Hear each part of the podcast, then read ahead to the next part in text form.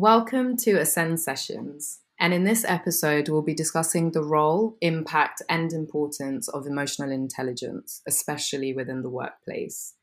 For this episode, I'm super excited to be joined by Sarah Needham, founder and leadership coach of Unique-U Coaching. Sarah's personal journey ignited her passion and understanding of the impact that she could have within this world. And this is where Unique-U Coaching was founded. Sarah will be sharing her own journey to uncover the role and impact of emotional IQ while providing practical insight we can all learn from as an employee, but also as a leader. So, I guess just before we get started, how are you, Sarah? I'm doing well, thank you. How are you?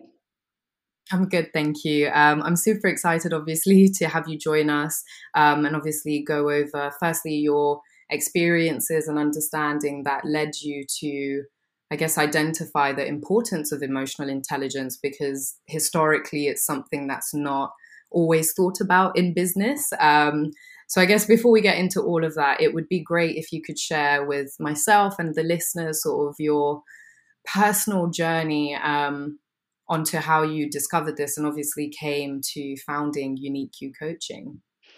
So, yes, I, well, obviously, it's always a question of where you start. Um, everything that's happened in my life up until now is obviously playing out in who I am today. And there have been certain major changes in my life which have been the things or the triggers actually that have forced me to reflect and get clear as to what's important to me. So I have been in industry. I was uh, an engineer. Um, that's what my degree's in. And mm. I worked for Rolls Royce for about 17 years in the end.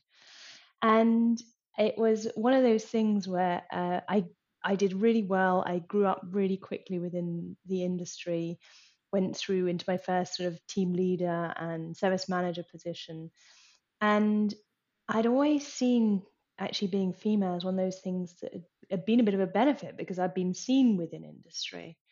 Um, it was one of those things where you walked into a room, a uh, room full of men, and there were discussions, and you know people walked out there and, and knew my name, even if they uh, didn't necessarily know everything about me, there was that mm. impact that you create. So I had a I had a very successful career. I I did very well for myself. I was very pleased with how I did I um how I progressed within the company, which was a bit of a surprise to me.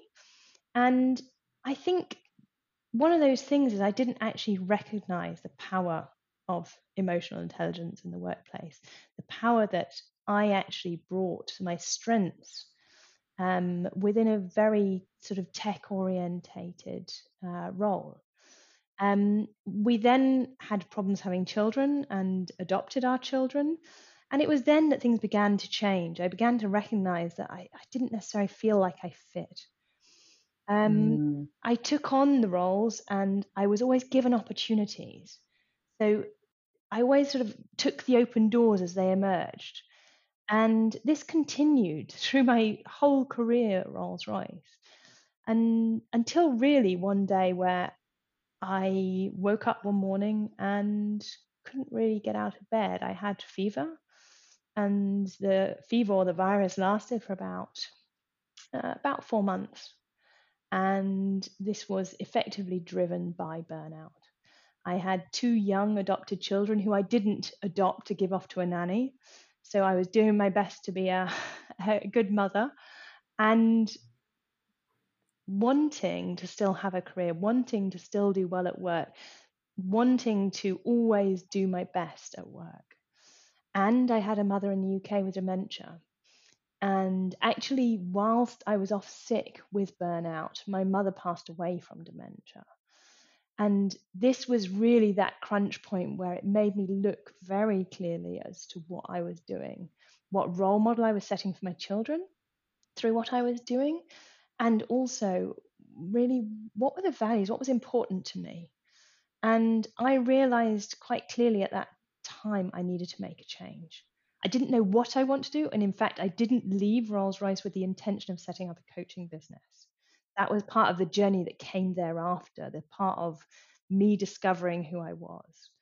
So yeah, and now it's I I use all of the what I've learned through my uh, career, through my life lessons, through everything I've been through, and to support others in creating for themselves what I've found in this, understanding what my passions are, actually asking, getting clear as to what's important to me, and then taking conscious decisions each and every day to move myself or nudge myself. You want to talk in terms of systems. Um, into actually what it is I want, what it is I want to, what impact do I want to have in this world? So, yes, in a nutshell, that's, that's kind of the journey that I've been on through my career, which has, yeah. has got me to this point today. So, I founded uh, my business at the beginning of last year and uh, worked with Climate-KIC uh, as their product tech coach uh, at their accelerator program in Berlin. Um, so I mainly work with tech leaders and founders in helping them unleash their impact to create a more sustainable world, whilst at the same yeah. time prioritizing their own self care. This is quite a lot of what we see is people are so people the people are driven to make impact and they along the way it's the pressure mounts responsibility mounts and they forget that if they don't look after themselves you know they're not going to have a business in 6 to 12 months because they are their business they are their ideas yeah absolutely. Um, so much to take from that but firstly um, just thank you sarah obviously for being so honest and forthcoming obviously about your experiences and sort of high, highlighting the you could say the pinpoints in your journey or sort of as you've highlighted the sort of triggers that sort of made you look um, internally and sort of trying to figure out exactly like what do I want in this world. Um, one thing that I would just like to ask you um, before we like move on to the emotional intelligent aspect of what you've highlighted is, um, you know, when you were working, um, I guess in the corporate world and so forth, and you highlighted that you didn't you know recognize the power of emotional intel- intelligence is is this coming from you know the fact that it's emotional intelligence isn't a it isn't like a common feature or a common not feature but a common skill you could say within corporate worlds or big organizations? Or is it something that you just you know when you're working and you know you're just trying to get through all of the tasks and responsibilities as you said is it just something that you you weren't like aware to it you know there wasn't someone around you who had high emotional intelligence for example or was it just you know the culture of the corporate world so my belief is that overall as society not just in the tech industry but overall in society that we've got kind of all the technology we need to solve the problems of today, sustainability and other things.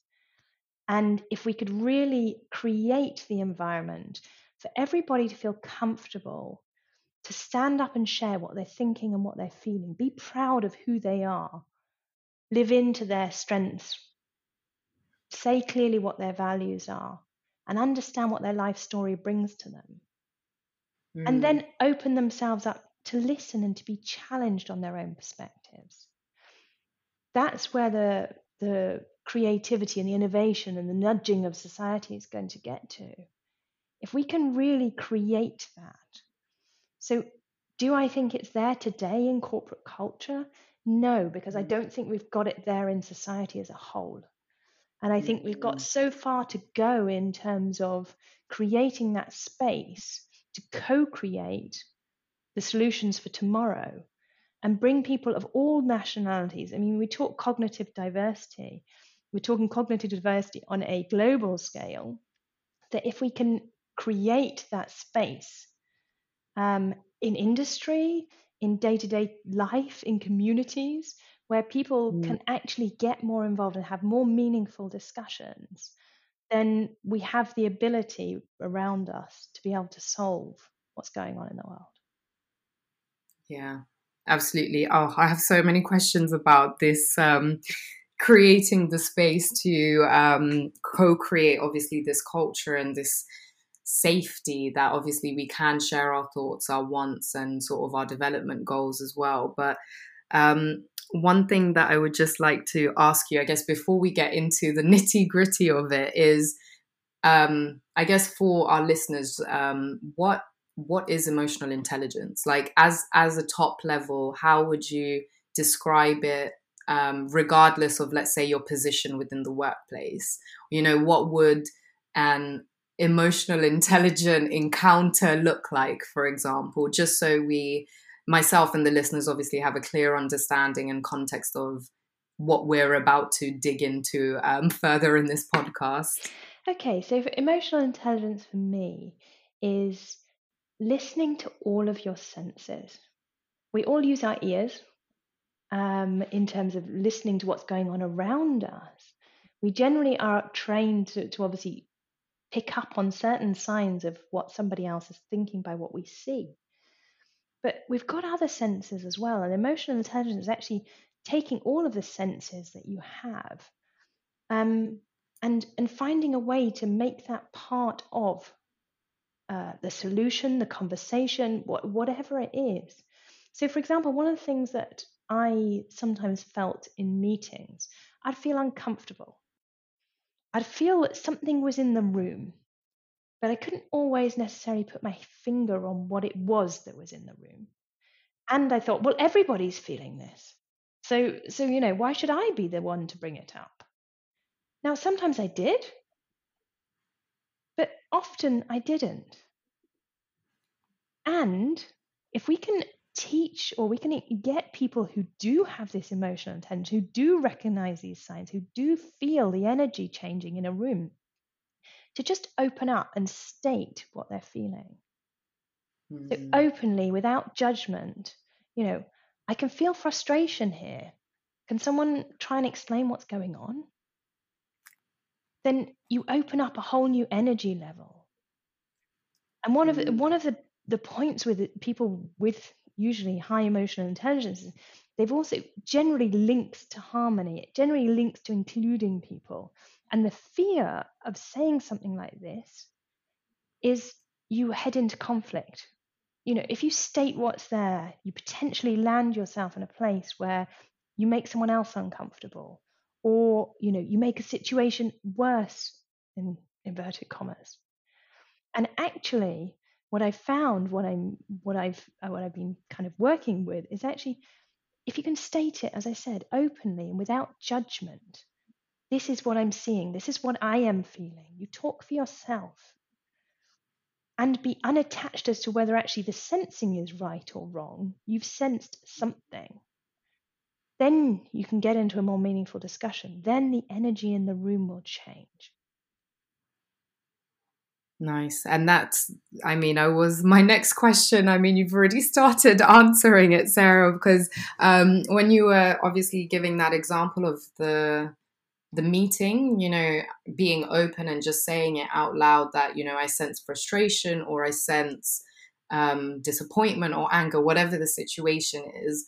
Obviously, that is one practical approach that our listeners, as you know, professionals in the working world, can um, adopt and do but obviously that is only one approach to obviously raise the emotional intelligence within that group or meeting. Um, so i guess just taking one step backwards but sort of still the same question is how as an as let's say me as jordan graham um, how can i elevate my emotional intelligence? And i guess the pre-question to that is how do i even like understand and identify the level of my intelligence because you know there's there's obviously uh, quizzes and you know links and all of this stuff that you can do out there but it's how do you you know understand that inside and get that you know comfortability of knowing this is where i'm at when i'm reacting to certain situations and sort of being able to pause the reaction to understand the best approach to it for example well, I think uh, you've you've hit the nail on the head. Um, it's exactly that, that pausing. Um, so for me, emotional intelligence starts with you as the individual. So for me, it's it's me. What am I feeling? What am I hearing? And starting to listen not only to others, but actually starts with yourself. You know, learning to tune in to something. And when you feel uncomfortable, just sitting with it and trying to understand what might have triggered the feeling that you've got. And like you say, trying to understand okay, so is this disappointment? Is this frustration? Am I reacting to something else someone else's? So am I actually mirroring back what somebody else is actually feeling? So the first thing is to listen internally and understand how you're sensing what's important to you. So if you can understand for yourself, as I said earlier, what your personal values are, what's important to me, how do I choose to spend my time? We each make so many, over 30,000 decisions each and every day. So mm. how do mm. I make those decisions? What what are the kind of the routes that I'm making those decisions on? And if you can get clear on what's driving you, what's important to you, then making those decisions gets easier. And it's also you reflect on yourself. So where are those values appearing in my day-to-day life? Where am I honoring them? Maybe where I'm dishonoring them is where I'm beginning to feel uncomfortable. And then you can see that if you're dishonoring it feels uncomfortable to you, when somebody else dishonors that value, it feels uncomfortable. But also yeah. things like looking at your strengths. So what am I what am I good at? Because this is again part of getting to know yourself. One of my strengths is actually harmony, inclusion. So when somebody is not, if someone's not speaking very nicely to somebody else, um, you know, that they're effectively um, not being respectful to somebody, I get triggered. I feel yeah. uncomfortable. Uh, and these are things where if we can recognize what it is that's actually triggering us, then you can actually stand up and say something. You know, when you say somebody else that's not being treated as you respectfully as you might like them to be treated, then you can mm. actually say that. You know, I, I, I feel that this person's not being treated respectfully. It's not an accusation, it's a statement of how you're feeling. And it's very mm. important to own the I, not use we the whole time and try and dilute by hiding behind, you know, the pretense of them talking on behalf of the company.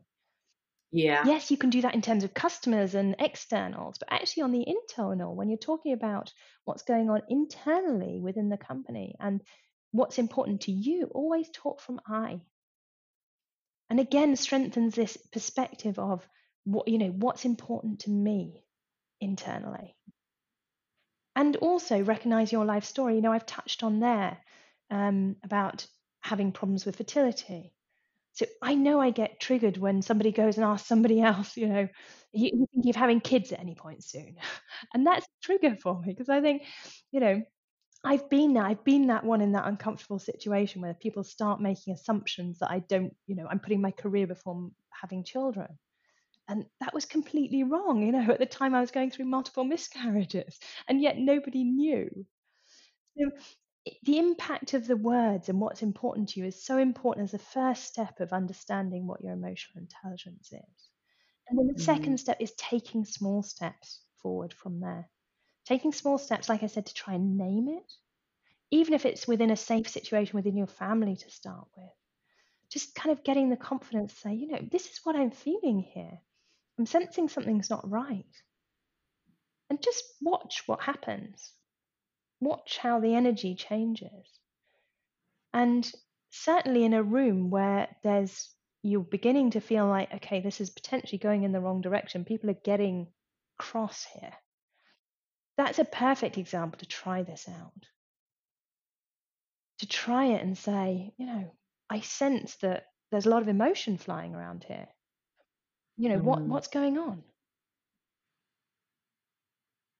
It's yeah completely counter to the way we do business on a day-to-day basis which is action driven moving forward mm-hmm. you know meeting deadlines and it's got a place in the fact we can be more effective if we can talk openly about this stuff if we can state what's in the room, I mean, you hear some companies who now start their kind of daily meetings with like a check in, especially the online meetings since Corona. Yeah. And it's not just a hi, how are you? The questions around, so where are you today? What are you feeling? Mm.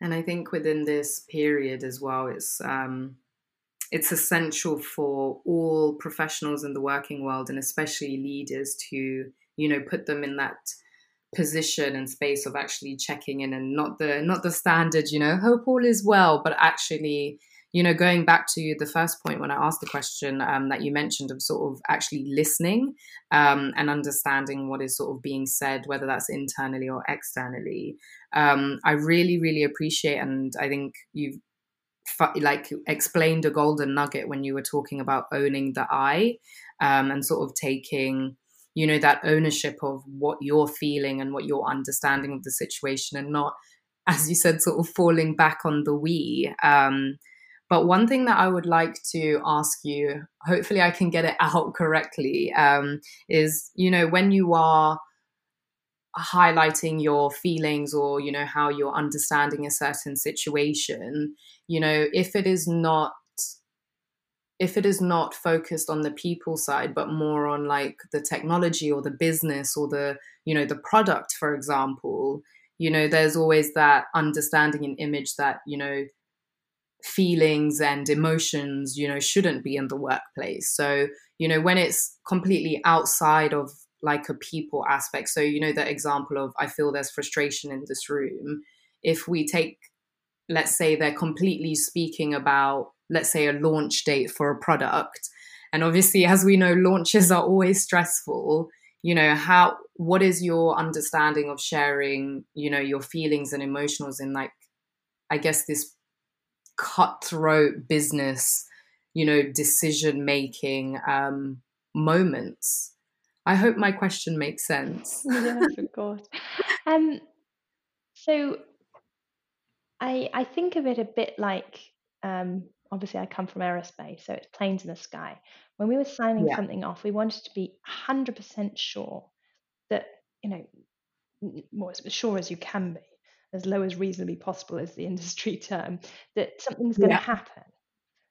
And the way you get that level of confidence is by ensuring that everybody's going to speak their mind.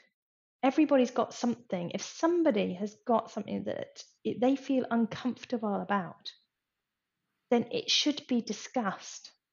It should be put out there. Maybe not in a huge forum where you've got, you know, 20, 30 people, but that, that, that discussion needs to be had because our instinct's there for a reason.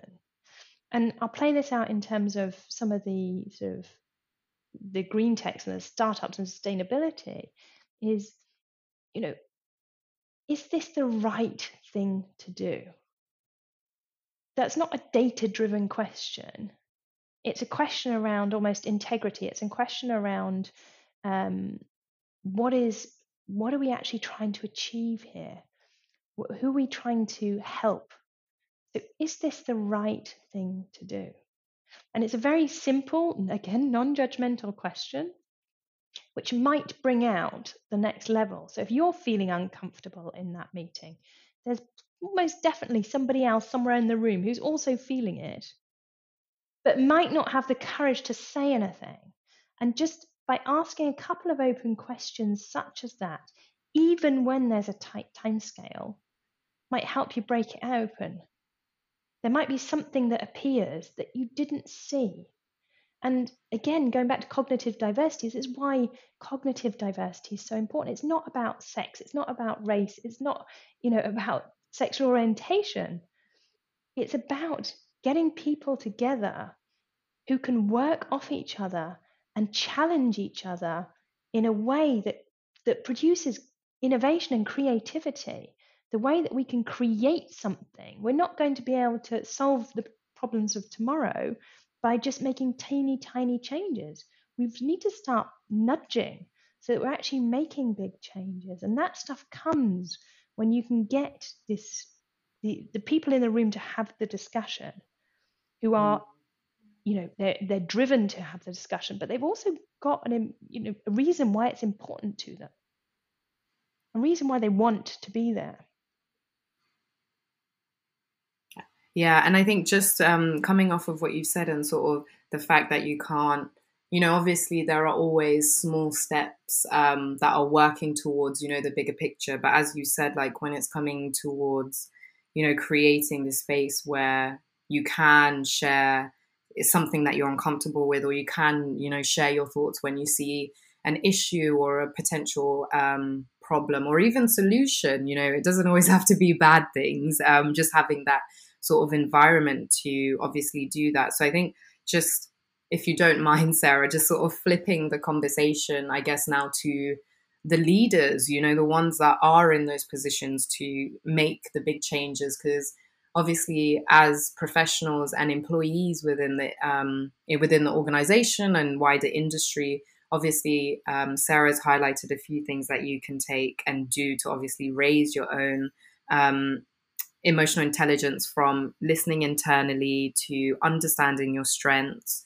owning the I, and obviously recognizing your life story and your positioning. Um, like towards how you um, react um, to certain things. So, just as I said, turning it back to leaders, how, oh, this might be a big question. Um, how do you raise this discussion of emotional intelligence with leaders and, you know, highlight the the importance of it but also the business benefits to it. Because you know in the corporate world it's seen or portrayed as very cutthroat you know no feelings involved. This is the way we do business. This is the only way to be successful in business.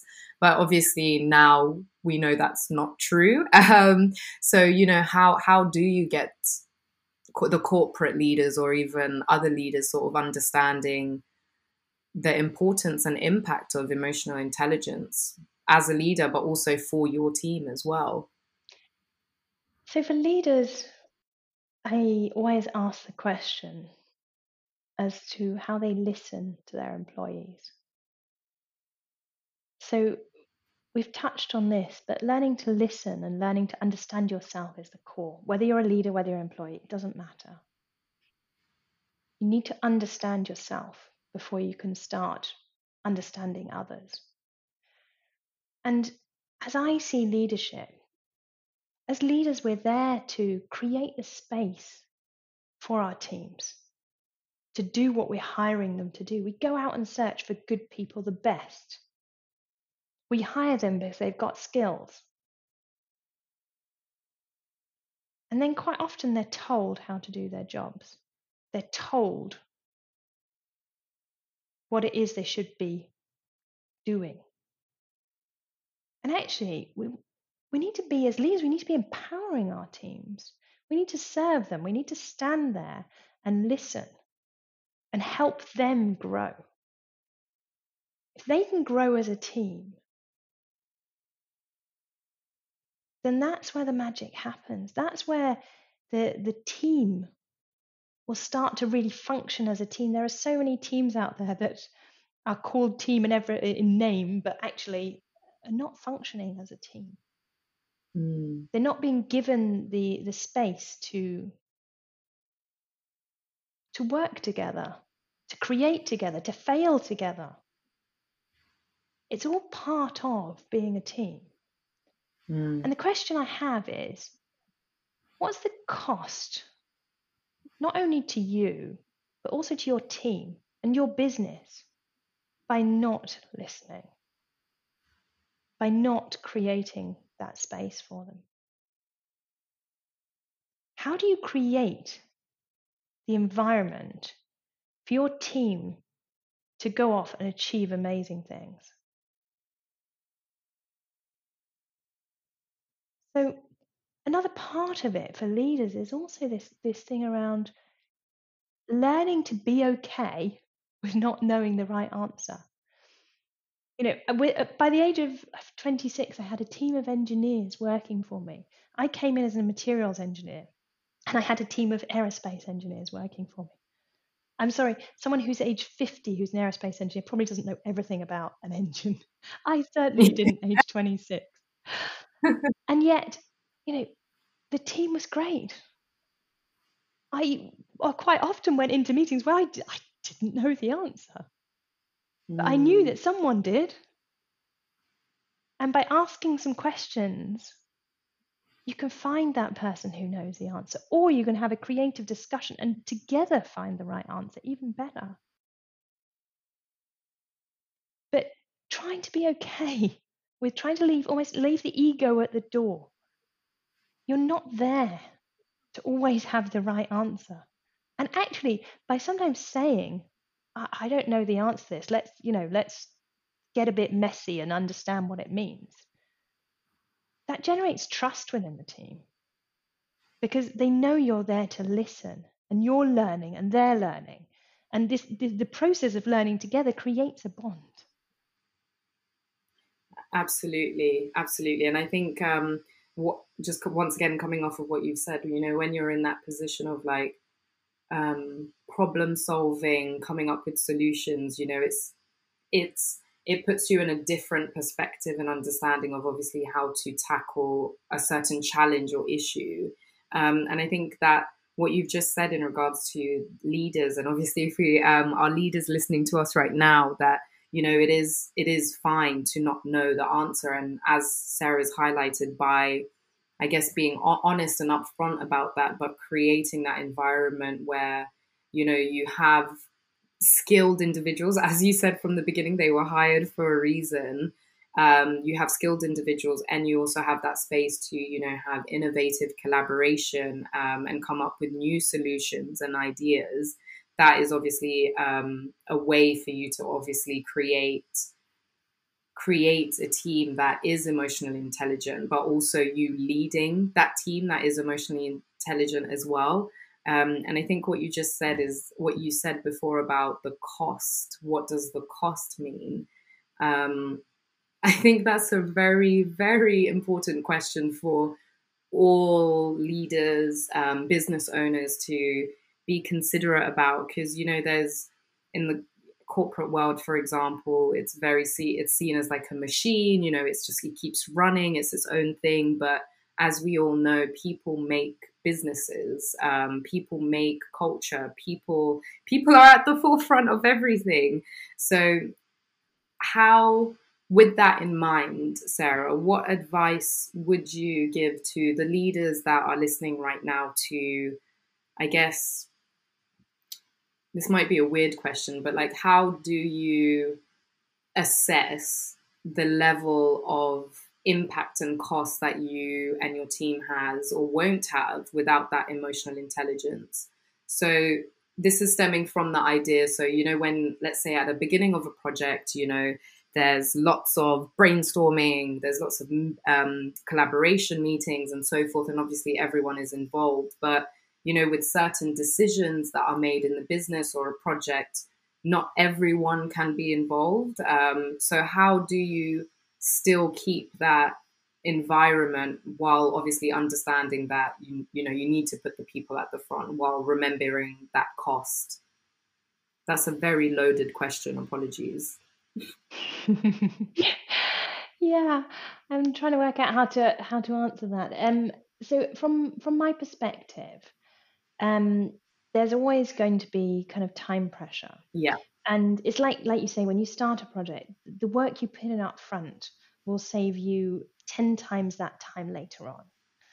So say it takes you an extra three hours planning now, it'll save you 30 hours in, in three weeks' time to actually go back and try and do that again. Mm. So, like you say, taking the time up front is vital in any project um, that you're planning and giving people time to actually understand what it is. So getting clear as to what uh, what the project is, and understanding what it is the team needs for the project to succeed. So not just a tactical, but actually, you know, what what support do they need to to let that project succeed? And even just asking a couple of really simple questions at the start, but also wherever you are today you know, you can go off and have these discussions with your team, either individually or as a group, to say, you know, what can I do? How can I serve you better? What how can I unlock, help you unlock this? What is it you need from me to be able to deliver? And then listen. Listen to what comes out and ask a few open questions around okay, so you said, for example, a typical one is I need more resources. What would the impact of that be to try and understand, like you say, the value? So, quite often we see things were holding us back, which is actually just a figment of our imagination. It's like a perception that we hold. If we had this, then we this would be, you know, everything would be fine. When in actual fact, you know, that's that's not reality. So it, it is like coaching.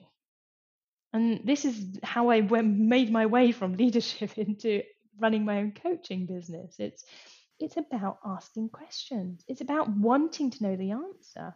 It's about being curious as to what might unfold, not already having in your head what, what's the right thing to do, but actually being there in the moment when you ask an open question as to what might come out of it. And like you say, you know, sometimes you might you might struggle to put the value around this.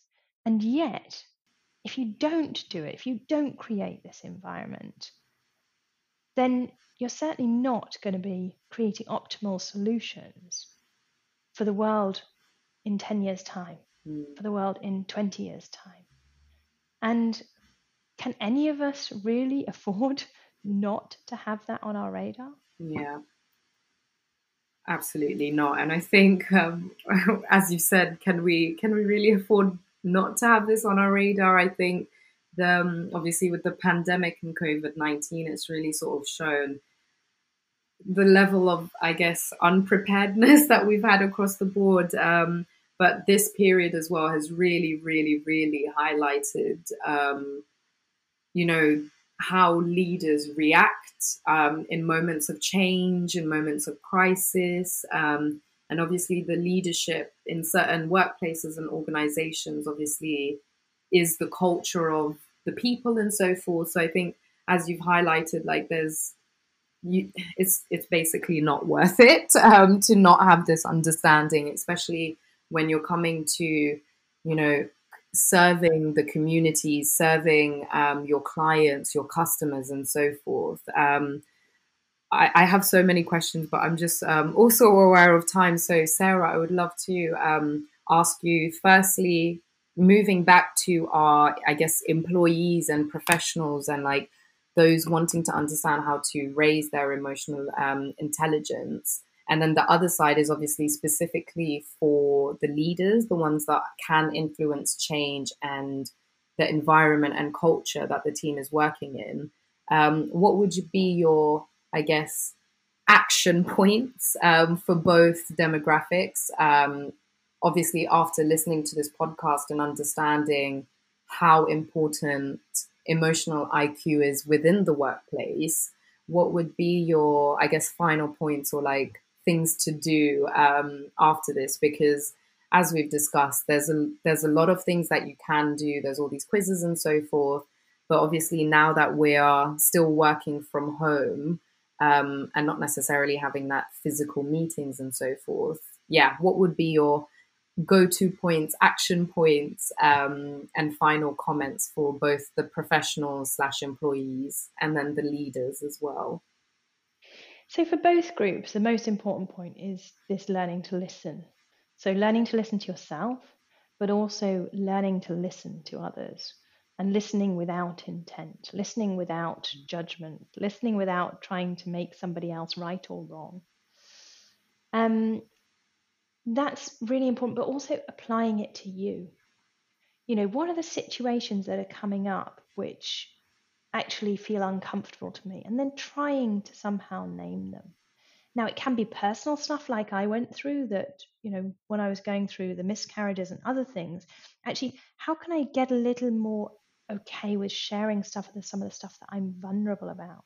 Mm. You know, the biggest shock to me was coming back into work after adopting our first child, and all of a sudden I've got lots of people putting meetings in my diary because they want to have a chat. They're having something similar. They've got issues going on you know, the power of it, if you can allow yourself to be a little bit vulnerable, I'm not talking sharing your whole life story if it's uncomfortable, but, you know, allowing yourself to open up a little bit, then you see the power that it has on other people in helping them open up, in helping them share their story, feeling more confident, feeling the courage to be able to do it. Um, but that needs to be within a, a layer of trust. So, for the individuals, learn to listen to yourself, learn to understand and say clearly what it is that you want. What do I want? What do I need? What do I feel? And then And then being able to put that into the group, so for the leaders. So state clearly, non judgmentally, what you feel, what you see. And don't be attached to whether that's right or not. You know, the fact you're sensing something, there's something there. Whether you put the right words around it or not is irrelevant. It's about naming it so that other people can sense, oh, I didn't recognize that. Because those of us with high emotional intelligence, we feel it, we see it potentially, and others don't. You're giving people more information. It's a gift, and a gift to be shared with other people. And then for the leaders, really getting into what environment am I creating for my team? What what is it that I am showing my team in terms of my behaviors? How am I listening? How am I creating the space for them to go off and do their jobs? And this whole thing of not knowing the right answer or being okay with not knowing the right answer, being okay with asking open questions. You don't have to stand up and say, I, I don't have a clue, I don't know the answer to this. And there's a way to say, okay, so what does everyone else in the room think? What's going on here right now? Has anyone got any good ideas? So keeping it open and not judgmental, and just at the same time raising that level of awareness as to there is more to any of us than just our heads. Our thinking brain is great, and it also has its limitations. We're not built as just a head without a body for a reason. Our body provides us with input and we can start listening. Oh my God, that was just such a perfect summary. Um, I was like scrambling so many notes, but um, I really, really appreciate when you said that emotional intelligence is a gift. Um, and, you know, that really comes from everything that you've highlighted, you know, from understanding your life story, your strengths, and obviously being able to share that, whether it means, you know, being completely vulnerable and sharing everything or just sharing one aspect that obviously assists you in that conversation or discussion. Um, and I think it's definitely something that I'm leaving with um, an understanding, and hopefully our listeners too, that you know there is, you know, it might it's portrayed or seen as weak, you know, to share your feelings and be vulnerable, but as as we've discussed and obviously seen within the pandemic as well, I'm sure most of us you know there is huge power um, from being honest and vulnerable because you know that example that you shared um, when you came back from um, adopting your first child you got all these messages and you're like i didn't even know other people were thinking or going through this so i think there's definitely a huge power from obviously putting that out there but also enables you to connect with your colleagues or your team even further um, yeah, there's there's so many golden nuggets that have been shared. Um, so I guess just um, thank you so much, Sarah, for joining us. Um, and I would just love to ask you if you can share with our listeners, you know, if they want to find out more or follow up with you, um, what would be the best approach? Yes, I mean, you can find me on LinkedIn. Um, I I think my profile is linked to the uh, speakers page, and um, that's got my LinkedIn profile. So please feel free to send me a quick message or book a short slot in my diary to um, to have a chat and connect. Amazing, and we'll definitely um, link your link your LinkedIn profile just below in the description. So for those listeners, just obviously, as Sarah said, just click on her LinkedIn and you can drop her a message. Um, But th- Sarah, thank you so much for sharing, firstly, your personal journey and also your experiences and understanding of raising emotional intelligence in the workplace. And yeah, you've shared a lot of golden golden nuggets today. So thank you for joining us. It's been my pleasure.